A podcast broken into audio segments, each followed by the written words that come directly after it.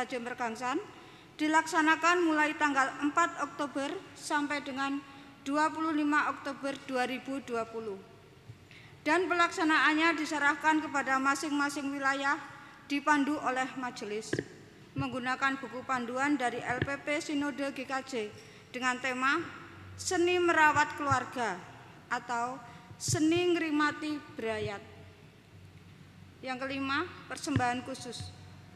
Bagi Bapak, Ibu, Saudara warga Jemaat GKJ Mergangsan atau simpatisan yang akan berpartisipasi dalam persembahan ucap syukur atau bulanan dapat dikirimkan melalui rekening jemaat.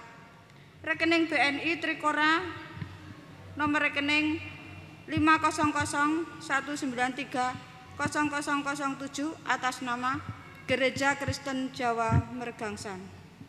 Sedangkan untuk persembahan tanggap COVID-19 Jemaat dapat memberikan bantuan kasih dapat disampaikan di kantor gereja atau melalui rekening kebencanaan GKJ Mergangsan dengan rekening bank BNI nomor rekening 500 193 5006 atas nama Gereja Kristen Jawa Mergangsan.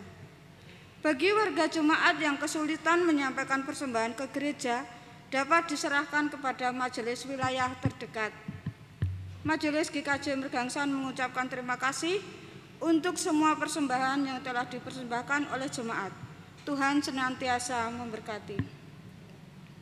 Yang melayani firman pada sore hari ini adalah Bapak Pendeta Emeritus Bambang Sumbodo dengan bahasa Indonesia. Pengumuman selengkapnya dapat dibaca pada buletin Warta Jemaat. Terima kasih dan selamat beribadah.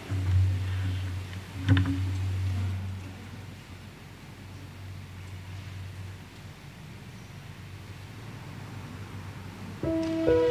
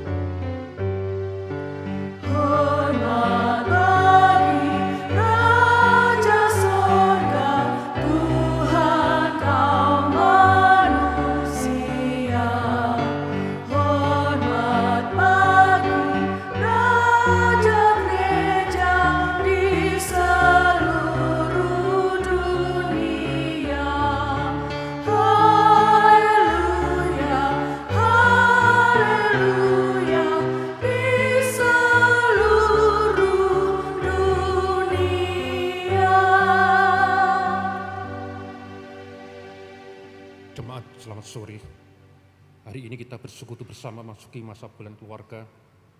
Masa di mana kita mengingat bahwa keluarga kita telah dipelihara oleh Tuhan bagai tanah tanaman. Lewat pemeliharaannya, Tuhan menginginkan kita bertumbuh dan berbuah. Marilah kita masuki ibadah dengan menyatakan pengakuan. Tuhan yang menyebabkan langit dan bumi ada sumber pertolongan kita. Untuk itu, kasih karunia dan damai sejahtera dari Allah Bapa kita dan Tuhan Yesus Kristus ada pada kita sekalian. Amin.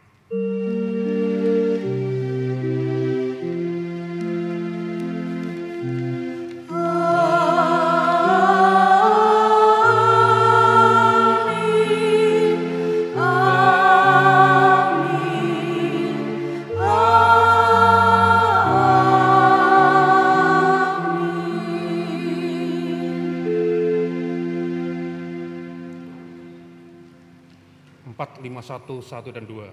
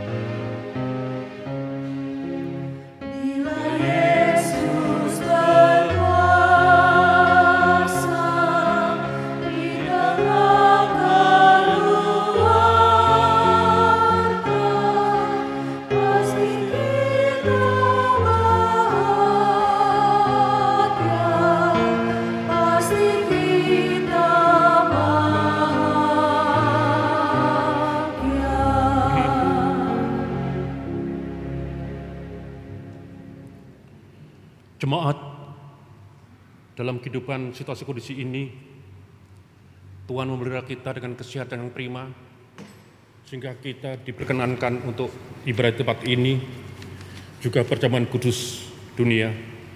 Tetapi kita tidak mengeterapkan kehidupan kita seperti apa yang difirmankan oleh Yesus tentang hukum. Hukum yang terutama ialah dengarlah hai orang Israel, Tuhan Allah kita itu Tuhan Esa. Kasihlah Tuhan Allahmu dengan segenap hatimu, dan dengan segenap jiwamu, dan dengan segenap akal budimu, dan dengan segenap kekuatanmu. Dan hukum yang kedua ialah kasihlah sama manusia, seperti dirimu sendiri. Tidak ada hukum lain yang lebih utama daripada hukum ini. Firman Tuhan mengingatkan kita untuk senantiasa menyatakan kasih di hadapan Tuhan dan di depan sama. Sekarang marilah kita menyadari keberadaan kita di hadapan Tuhan seraya memohon ampunnya ampunannya di dalam doa. ya Tuhan Allah Bapa yang hidup, terima kasih atas kesempatan beribadah pada hari ini. Kami datang dalam segala kerendahan hati, seraya mengayu dosa kami. Ampulah kami ya Tuhan, ampulah dosa kami kepada orang tua kami, kepada istri, kepada suami kami masing-masing, kepada anak kami, dan orang-orang di sekitar kami. Ampunilah, pulihkanlah kami, biarlah kami senantiasa belajar dari kemurahan dan hikmat Tuhan, selalu membuka diri terhadap segala dijadikan, segala didikan dan ajaran dari Allah. Berkatlah kami ya Tuhan, jadikanlah kami umat Tuhan yang setia, membawa damai sejahtera di tengah kehidupan. Amin. Jemaat, kita akan mendengarkan berita anu- anugerah hidup baru sesuai dengan hari ini kita akan menghadapi sakramen sebagaimana tadi diwartakan pada saat ini akan ada sakramen perjamuan. Dalam sakramen perjamuan itu Tuhan Yesus mengambil roti memecah-mecahkan dan memberikan kepada para murid katanya inilah tubuhku yang diserahkan bagi kamu. Berbuatlah ini menjadi peringatan akan aku. Demikian juga dilakukannya dengan cawan sudah makan. Ia berkata cawan inilah perjanjian baru oleh darahku yang ditumpahkan bagi kamu. Jemaat, sebagaimana sarana untuk memelihara iman, sakramen perjamuan mengandung maksud yang pertama, roti dan anggur sebagai lambang tubuh dan darah Tuhan Yesus, menunjuk mengingatkan bahwa penyalipan dan kematian Tuhan Yesus adalah dasar penyelamatan bagi manusia. Yang kedua, sakramen perjamuan menunjuk dan mengingatkan bahwa orang-orang percaya merupakan keluarga Allah. Yang ketiga, sakramen perjamuan menunjuk dan mengingatkan ke perjamuan yang sempurna di surga, kesempurnaan keselamatan. Yang keempat, sakramen perjamuan menunjuk dan mengingatkan pemberitaan tentang kematian Tuhan Yesus sampai ia datang. Jemaat, sebelum kita menerima sakramen perjamuan ini, marilah kita sekali lagi menguji diri kita dengan bertanya kepada diri kita masing-masing sebagai berikut. Apakah kita sungguh-sungguh menyadari dan mengakui bahwa kita berada dalam kondisi yang tidak selamat karena dosa dan dengan kekuatan serta usaha diri tidak mau melepaskan diri dari kondisi tersebut sehingga membutuhkan juru selamat yang berkuasa melepaskannya. Yang kedua, apakah kita sungguh-sungguh bertobat dan menyerahkan diri dengan penuh keyakinan kepada Allah yang menyelamatkan manusia melalui kematian dan kebangkitan Tuhan Yesus. Yang ketiga, apakah kita sungguh-sungguh bertekad menyerahkan diri untuk hidup sesuai dengan firman-Nya. Yang keempat, apakah kita sungguh-sungguh bertekad senantiasa menjalani hidup penuh syukur atas anugerah penyelamatan Allah. Selaku hamba Tuhan, saya menegakkan bahwa sakramen perjamuan disediakan bagi orang yang menyerahkan diri kepada Tuhan Yesus dengan mencari dosanya, serta memohon pertolongan supaya dapat melaksanakan perintah Tuhan. Kita mengami dengan nyanyian kesanggupan 424, 1 dan 3, kita nyanyikan dengan berdiri.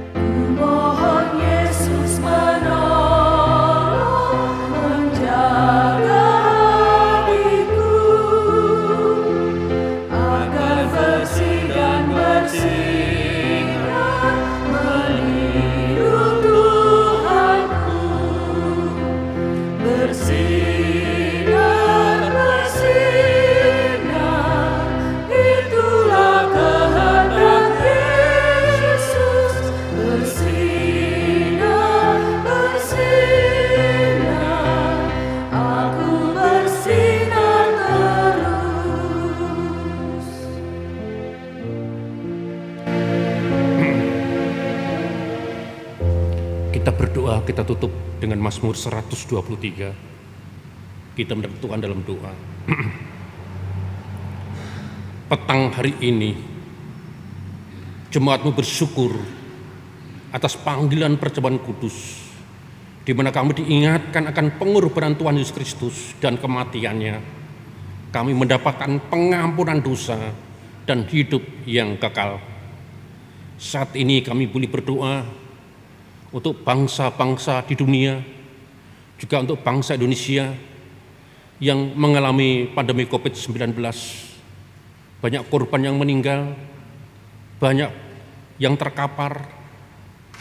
Kiranya engkau hadir di tengah-tengah kehidupan bangsa-bangsa di dunia ini dalam situasi kondisi yang sangat menyedihkan. Tetapi kami meyakini engkau ikut campur tangan sehingga kami boleh lepas dari pandemi COVID-19. Kami juga boleh berdoa bagi warga gereja yang sakit, yang saat ini memerlukan pertolongan yang datang dari Tuhan. Kami boleh berdoa untuk Ibu Suradal, yang saat ini opnam di rumah sakit Bethesda, Ibu Sugito, dan warga gereja yang lain yang belum kami sebut satu persatu. Kiranya Engkau menengok mereka, menjamah mereka, dan memberi mujizat kesembuhan. Dan saat ini kami akan membacakan doa pribadi kami. Kiranya Engkau boleh mendengarkan doa seruan pribadi kami ini.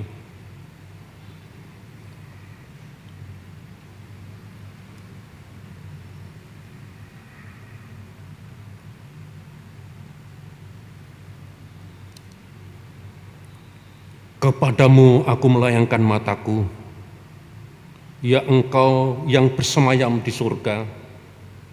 Lihat seperti mata para hamba laki-laki memandang kepada tangan tuannya, seperti mata hamba perempuan memandang kepada tangan nyonyahnya. Demikianlah mata kita memandang kepada Tuhan Allah kita sampai ia mengasihani kita. Kasihanilah kami ya Tuhan, Kasihlah kami, sebab kami sudah cukup kenyang dengan penderitaan dan penghinaan. Jiwa kami sudah cukup kenyang dengan olok-olok orang yang merasa aman. Dengan penghinaan orang-orang yang sombong, di mana kami engkau boleh rengkuh di dalam Tuhan kami Kristus. Amin.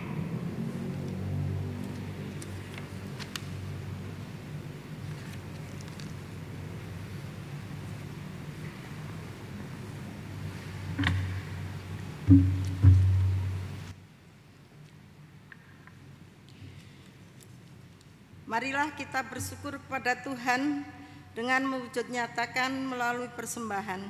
Firman Tuhan yang akan menjadi dasar pengumpulan persembahan diambil dari Mazmur 107 ayat 21 sampai dengan 22. Biarlah mereka bersyukur kepada Tuhan karena kasih setianya, karena perbuatan-perbuatannya yang ajaib, terhadap anak-anak manusia, biarlah mereka mempersembahkan korban syukur dan menceritakan pekerjaan-pekerjaannya dengan sorak-sorai. Jemaat diberi kesempatan untuk mempersembahkan persembahan minggu atau persembahan khusus melalui kantong atau kotak yang disediakan. Kantong kolektor tetap dipegang oleh majelis yang mengedarkan pengumpulan persembahan diiringi dengan pujian dari NKB 133 ayat 1 dan 3.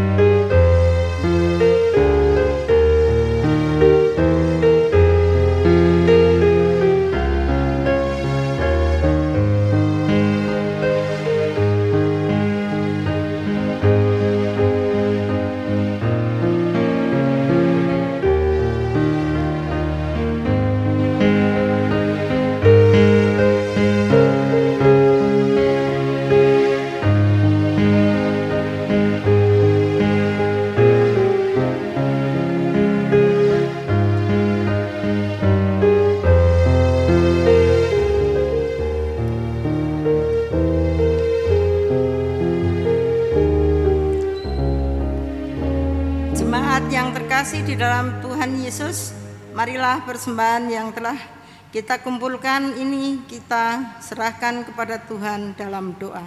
Kita berdoa. Ya Tuhan, pandanglah dengan belas kasih-Mu persembahan yang telah kami kumpulkan ini. Semoga melalui persembahan ini namamu dimuliakan dan kami makin dimampukan berpartisipasi dalam karya cinta kasih-Mu yang mendatangkan kebaikan bagi seluruh ciptaanmu. Kami akan meneri- menerima sabdamu melalui hambamu yang telah dipilih Bapak Pendeta Bambang Sumbodo. Mohon kiranya roh kudus membimbing hambamu yang akan menyampaikan firman ini. Kiranya sabda Kristus yang kekal menjadi suluh bagi kehidupan kami di tengah dunia. Sehingga segala hal yang baik dan Bapa rindukan menjadi, menjadi terjadi dalam kehidupan seluruh ciptaanmu di, di dalam dunia ini. Dalam nama Tuhan Yesus kami berdoa. Amin.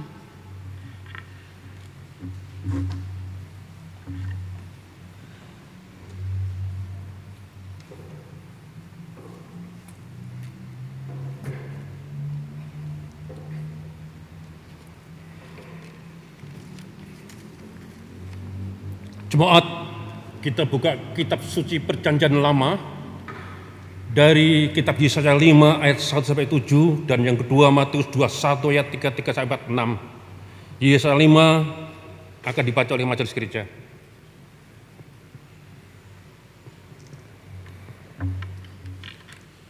Yesaya 5 ayat 1 sampai 7. Nyanyian tentang kebun anggur. Aku hendak menyanyikan nyanyian tentang kekasihku, nyanyian kekasihku tentang kebun anggurnya. Kekasihku itu mempunyai kebun anggur di lereng bukit yang subur. Ia mencangkulnya dan membuang batu-batunya dan menanaminya dengan pokok anggur pilihan. Ia mendirikan sebuah menara jaga di tengah-tengahnya dan menggali lubang tempat memeras anggur. Lalu dinantinya supaya kebun itu menghasilkan buah anggur yang baik. Tetapi yang dihasilkannya ialah buah anggur yang asam. Maka sekarang, hei penduduk Yerusalem dan orang Yehuda, adililah antara aku dan kebun, kebun anggurku itu. Apatah lagi yang harus diperbuat untuk kebun anggurku itu yang belum kuperbuat kepadanya? Aku menanti supaya dihasilkannya buah anggur yang baik. Mengapa yang dihasilkannya hanya buah anggur yang asam? Maka sekarang aku mau memberitahukan kepadamu apa yang hendak kulakukan kepada kebun anggurku itu. Aku akan menebang pagar durinya sehingga kebun itu dimakan habis dan melanda temboknya sehingga kebun itu diinjak-injak. Aku akan membuatnya ditumbuhi semak-semak, tidak dirantingi dan tidak disiangi, sehingga tumbuh putri malu dan rumput. Aku akan memerintahkan awan-awan supaya jangan diturunkannya hujan ke atasnya. Sebab kebun anggur Tuhan semesta alam ialah kaum Israel dan orang Yehuda ialah tanam-tanaman kegemarannya. Dinantinya keadilan tetapi hanya ada kelaliman. Dinantinya kebenaran tetapi hanya ada keonaran. Demikianlah sabda Tuhan. Syukur kepada Tuhan.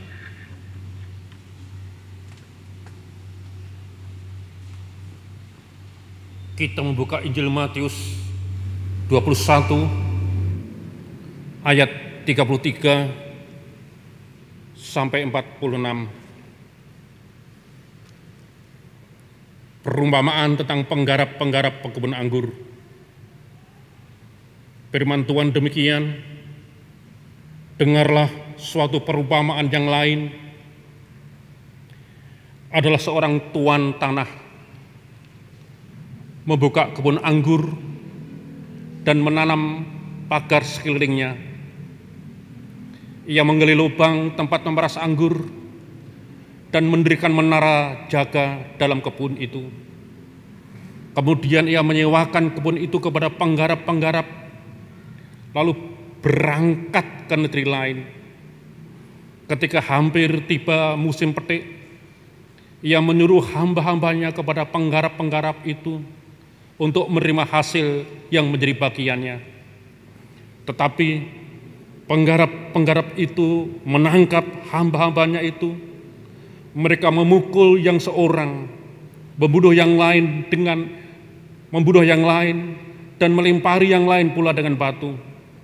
Kemudian Tuhan itu menyuruh pula hamba-hambanya yang lain, lebih banyak daripada yang semula, tetapi mereka pun diperlakukan sama seperti kawan-kawan mereka.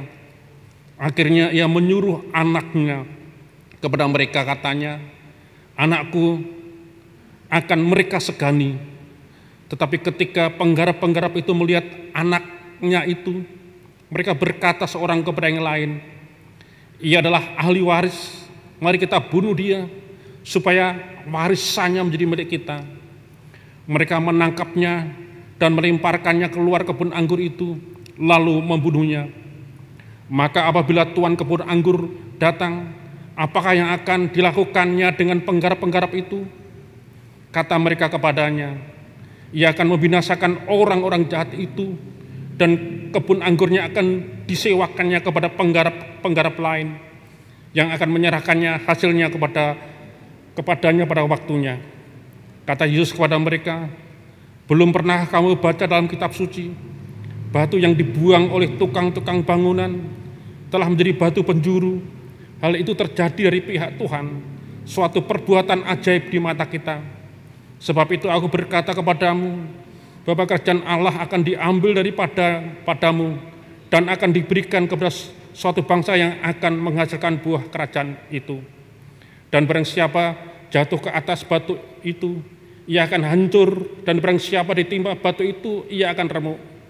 Ketika imam-imam kepala dan orang Farisi mendengar perumpamaan-perumpamaan itu, perumpamaan-perumpamaan Yesus, mereka mengerti bahwa mereka lah yang dimaksud dan mereka berusaha untuk menangkap dia tetapi mereka takut kepada orang banyak karena orang banyak itu menganggap dia nabi.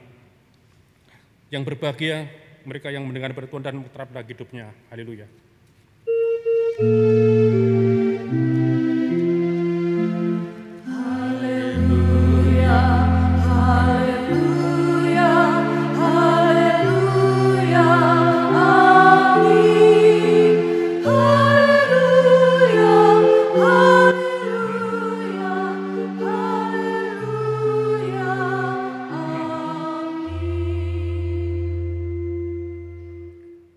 Jemaat milik Tuhan Yesus Kristus, Sinode GKJ dan GKI, bulan ini masuki bulan masa penghayatan keluarga dan mengambil tema keluarga bagai kebun anggur.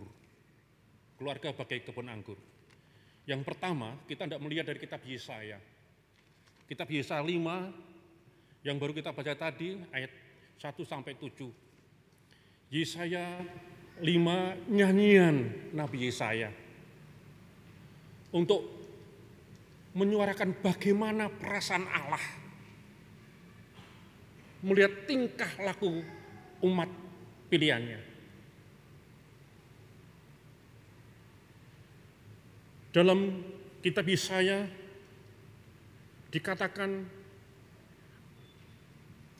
Allah sebagai empunya kebun anggur membuat lereng di bukit betapa dia sangat memperhatikan. Bahkan tidak hanya itu, Israel dianggap kekasihku. Aku tidak menyanyikan nyanyian tentang kekasihku.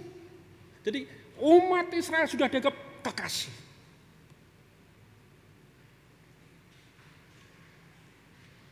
Nyanyian kekasihku tentang kebun anggur Kekasihku itu mempunyai kebun anggur di reng bukit yang subur.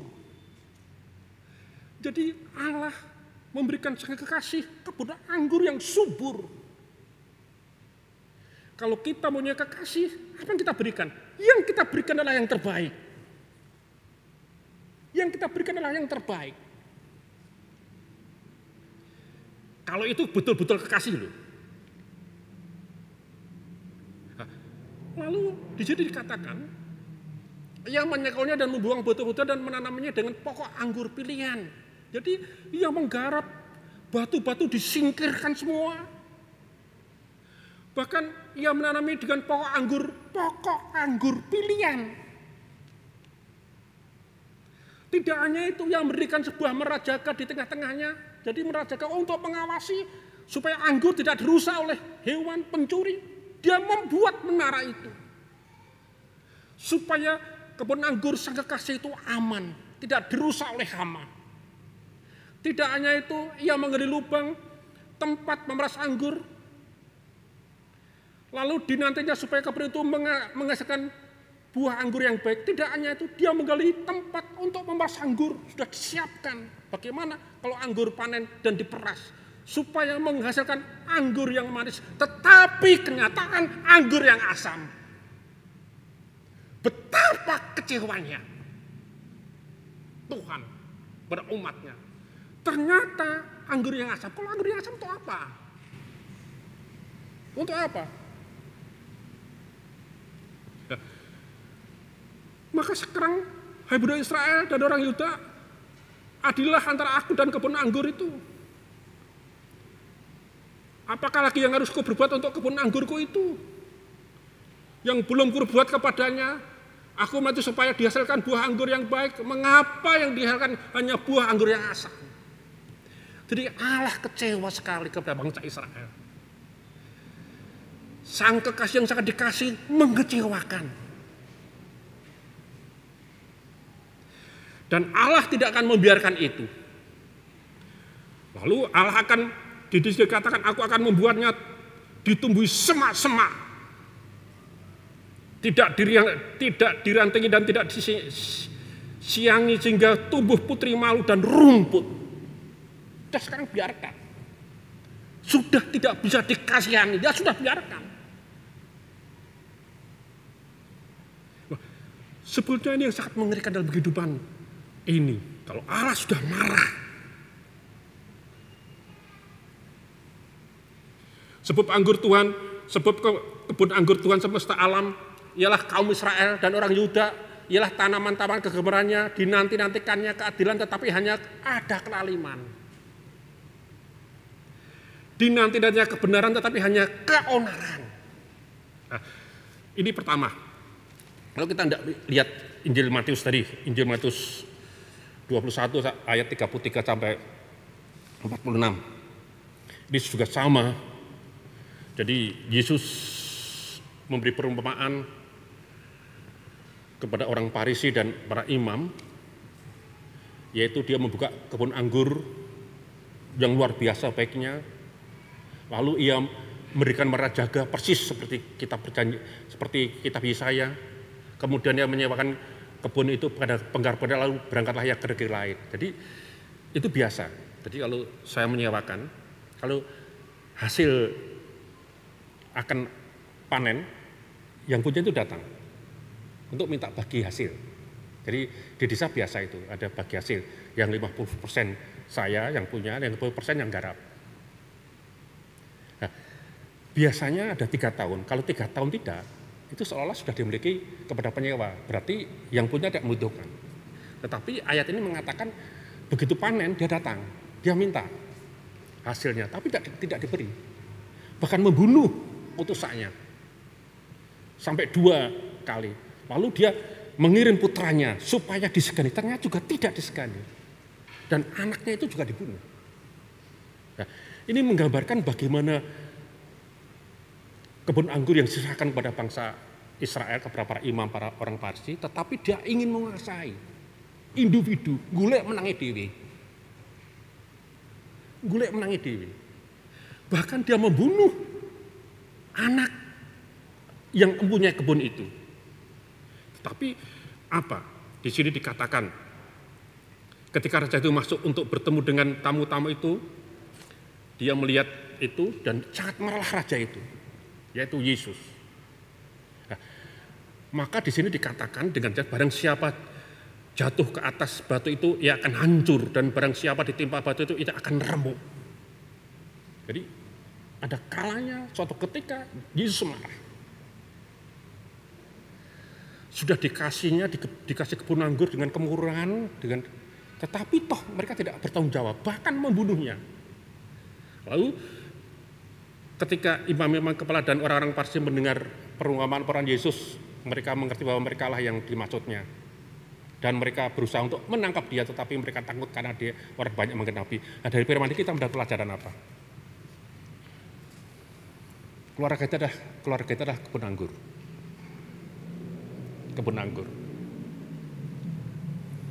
Orang tua saya, ibu saya khususnya, anaknya 11. Dia mengatakan, anak-anakku harus bekerja di kebun anggur Tuhan. Artinya apa? Di kebun anggur Tuhan. Jadi anak-anak itu dibentuk untuk bekerja di ladang Tuhan. Yang sekolah pendeta 4, Kelukia 4. Yang jadi pendeta dua. Saya dengan kakak yang solo. Yang lain tidak ingin jadi pendeta. Lalu apa kata ibu saya? Kebun anggur itu tidak hanya di gereja. Pegawai negeri itu kebun anggur. TNI itu kebun anggur. Polri itu kebun anggur. Wira swasta itu kebun anggur.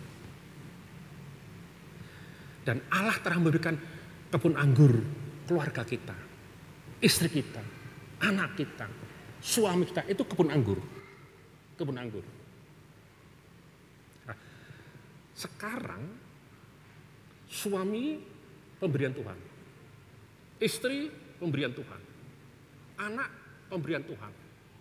Rumah tangga pemberian Tuhan. Itulah kebun anggur pekerjaan di negeri swasta apa pun adalah pemberian Tuhan. Itulah kebun anggur.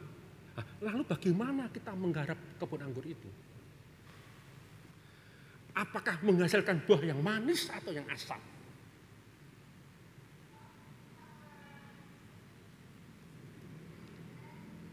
Keluarga kita menghasilkan buah yang manis atau yang asam?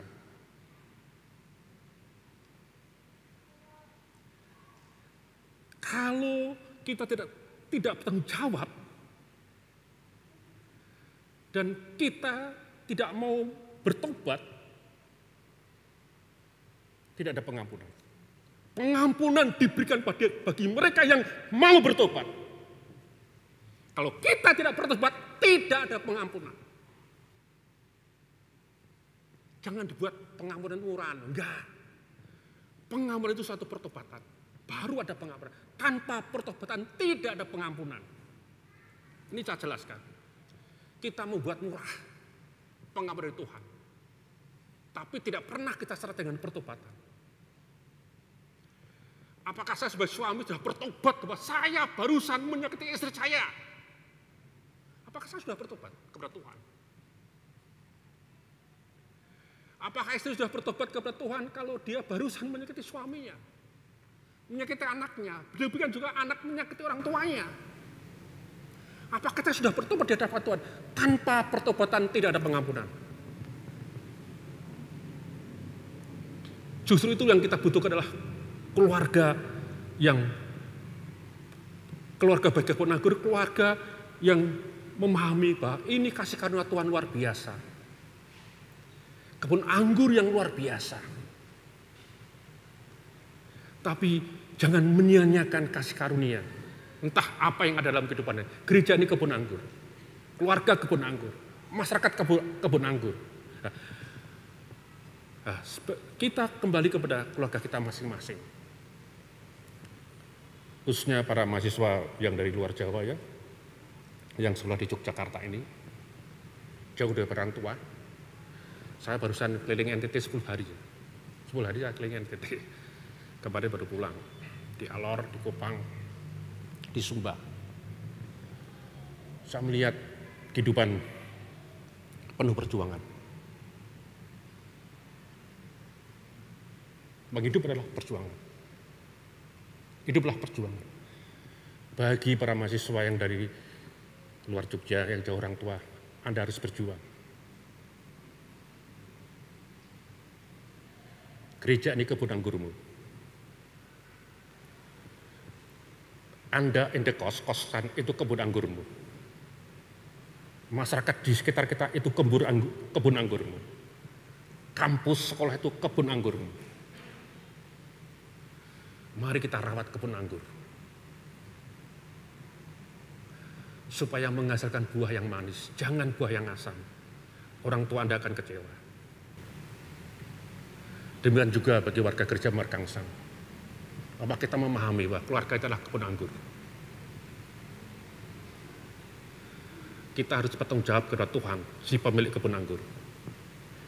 Apakah gereja saya sebagai pendeta majelis, apakah kita menggarap gereja ini secara sebagai kebun anggur dan bertanggung jawab kepada Tuhan.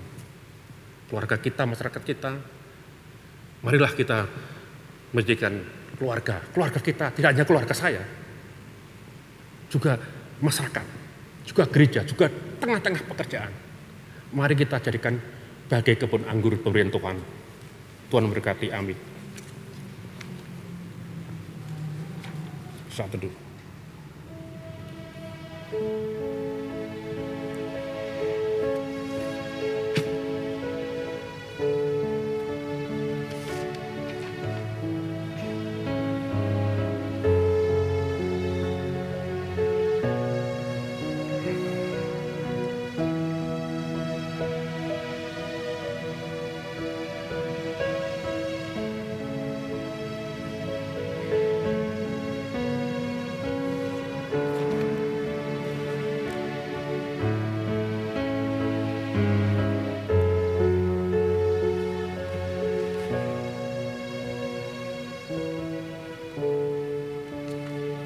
Kita akan berdoa untuk perjamuan sakramen. Ya Tuhan, kiranya Tuhan berkenan memakai sakramen perjamuan ini menjadi sarana untuk memelihara iman kami, sehingga kami senantiasa yakin akan keselamatan yang Tuhan anugerahkan kepada kami dalam Yesus Kristus, serta senantiasa memiliki pengharapan akan perjamuan yang sempurna di surga, sebagai kesempurnaan keselamatan. Amin. Kami atas nama majelis mengucapkan selamat datang kepada saudara-saudari, Bapak Ibu di luar Jemaat Gereja Merkangsan yang saya ikut perjamuan bersama di gereja ini. Kita berbeda gereja tapi satu tubuh dengan Tuhan Yesus Kristus dalam perjamuan ini. Kita menyanyikan KC 35 ayat yang pertama.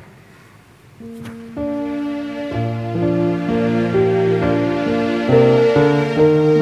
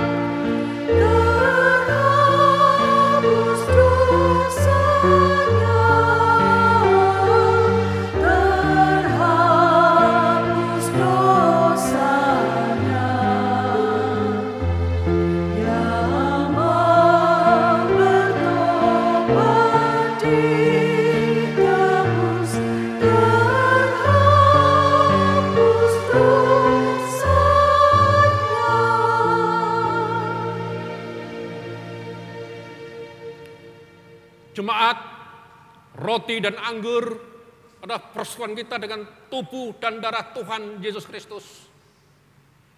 Terimalah, makanlah dan minumlah sambil mengingat Tuhan Yesus yang di surga dan menghasilkan buat jiwa kita tentu akan dipelihara oleh Tuhan seperti anggur dan roti ini yang memberikan kesegaran pada tubuh kita. Amin. Jemaat, roti yang kita pecah-pecahkan ini sebagai serana persoalan kita dengan tubuh Kristus. Terimalah dan minumlah sambil ingat bahwa tubuh Kristus telah dipecahkan sebagai tebusan yang sempurna bagi dosa-dosa kita. Amin.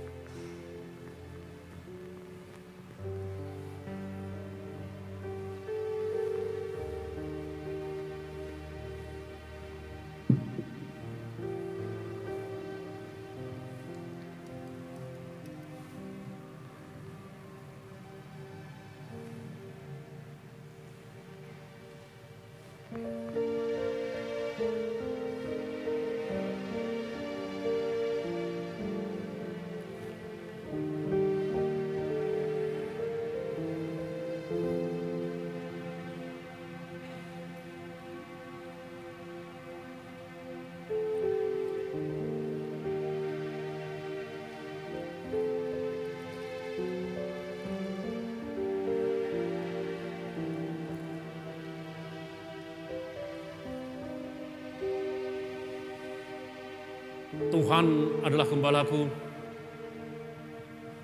takkan kekurangan aku, yang memberikan aku di padang yang berbut hijau, yang membimbing aku ke air yang tenang, yang menyegarkan jiwaku, yang menuntun aku di jalan yang benar oleh karena namanya. Sekalipun aku berjalan dalam lembah kekelaman, aku tidak takut bahaya, sebab engkau besertaku, gadamu dan tongkatmu itulah yang menghibur aku. Engkau menyediakan hidangan bagiku di hadapan lawanku. Engkau mengurapi kepalaku dengan minyak. Pialaku penuh melimpah. Kebajikan dan kemurahan belaka akan mengikuti aku seumur hidupku dan aku akan diam dalam rumah Tuhan sepanjang masa.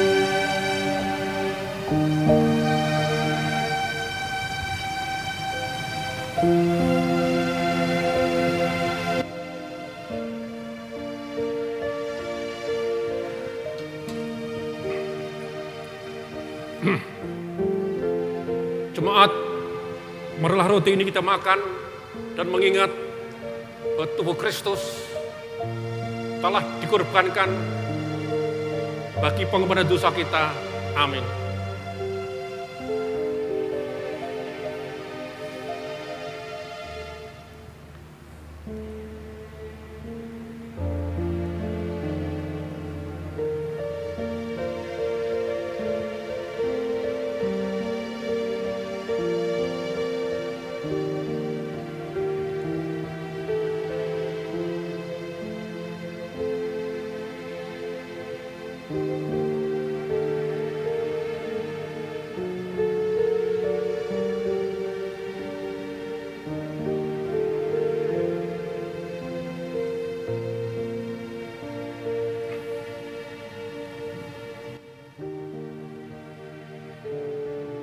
Lima ayat yang kedua.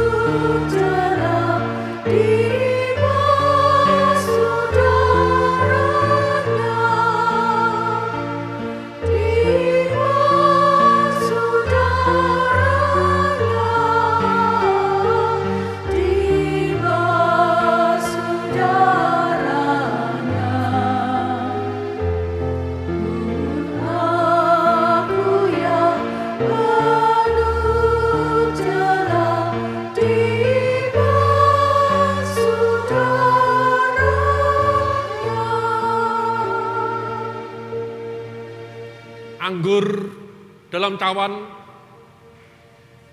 merupakan persekutuan kita dengan darah Tuhan Yesus Kristus. Terimalah dan minumlah sambil mengingat bahwa darah Kristus telah dikorbankan supaya tebusan dosa-dosa kita. Amin.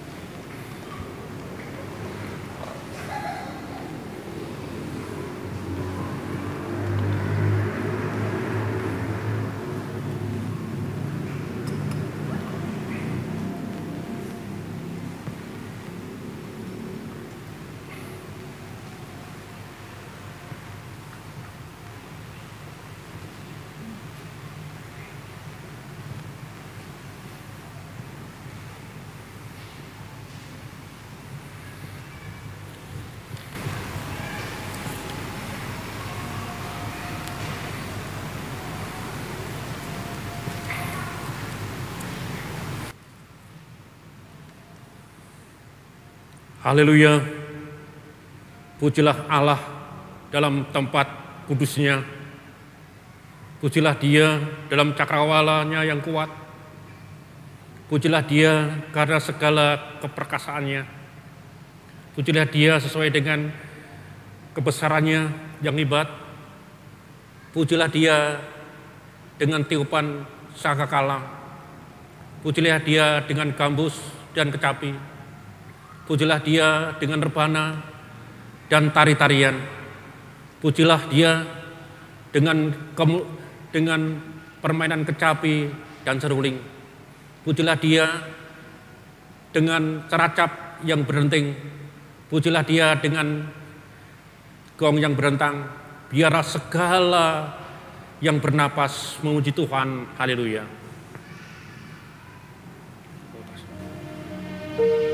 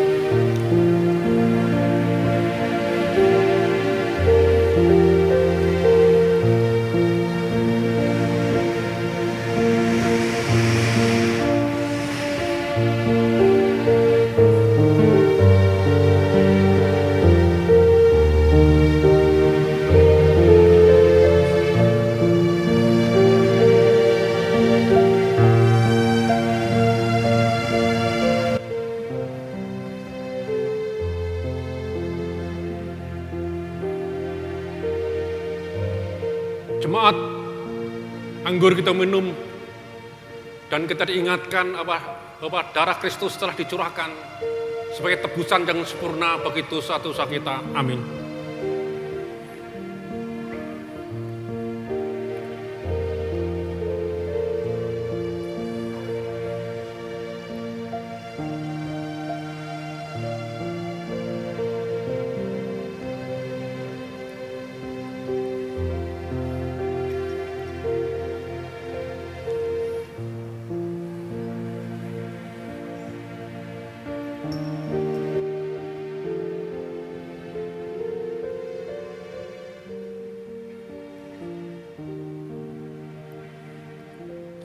Jemaat kita menyanyikan KC 35, 345 dalam nyanyian ini akan didarkan persembahan perjamuan kudus.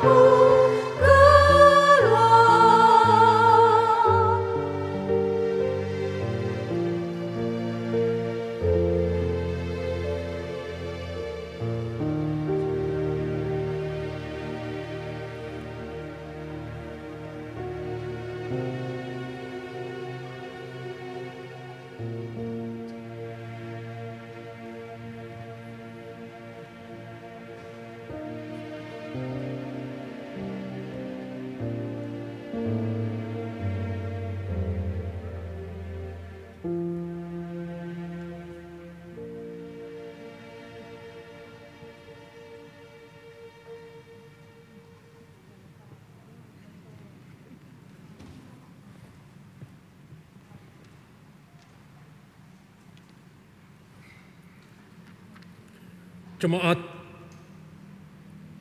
marilah kita mengucap syukur karena Tuhan telah memberikan kita menerima sakramen perjamuan serta masing-masing mengucap dalam hati demikian.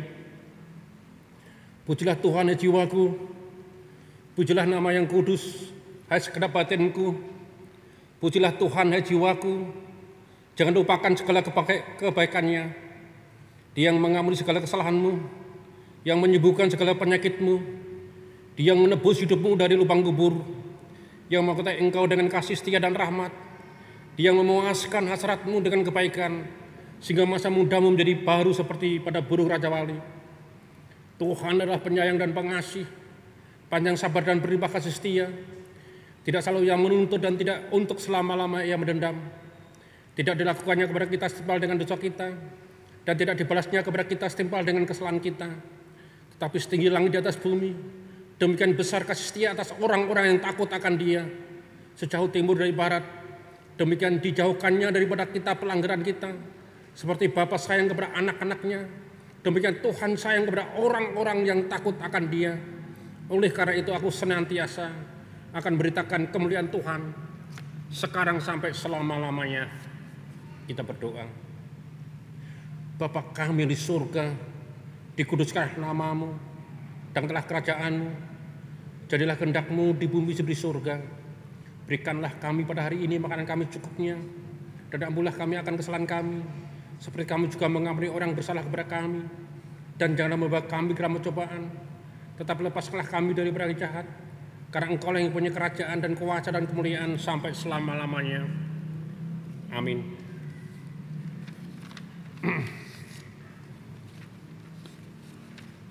Kita bersama-sama menyanyikan 289. Kita nyanyikan dengan berdiri.